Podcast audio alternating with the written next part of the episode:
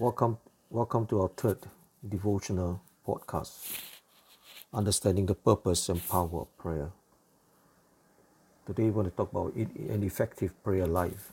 Consider this uh, scenario the day after he made a personal commitment to follow Christian faith.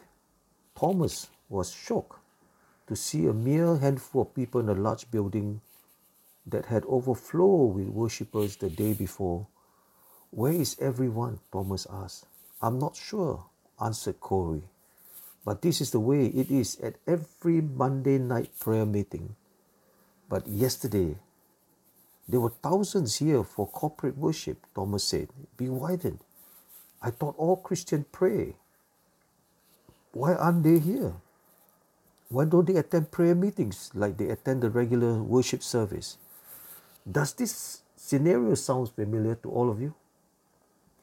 We can measure the average Christian's belief in the effectiveness of prayer by how few people attend prayer meetings in our churches.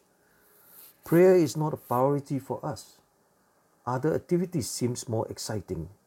We don't mind attending Bible studies, participating in ministry outreaches, or serving on church committees, but we avoid prayer, both individually and corporately, because we don't understand it. Outwardly, we agree that prayer is worthwhile but secretly, we wonder Does God really hear me when I pray? Why does it seem as if my prayers just hit the ceiling and bounce back at me? Unanswered prayer is a major obstacle to a life of true faith.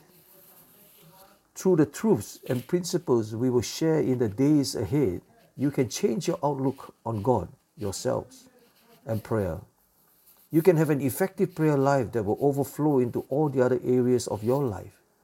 The principles you discover will help to clear away the obstacles of unanswered prayer that has kept you from fulfilling your purpose so you can enter into a new dimension of faith, deep love for God, and power for service.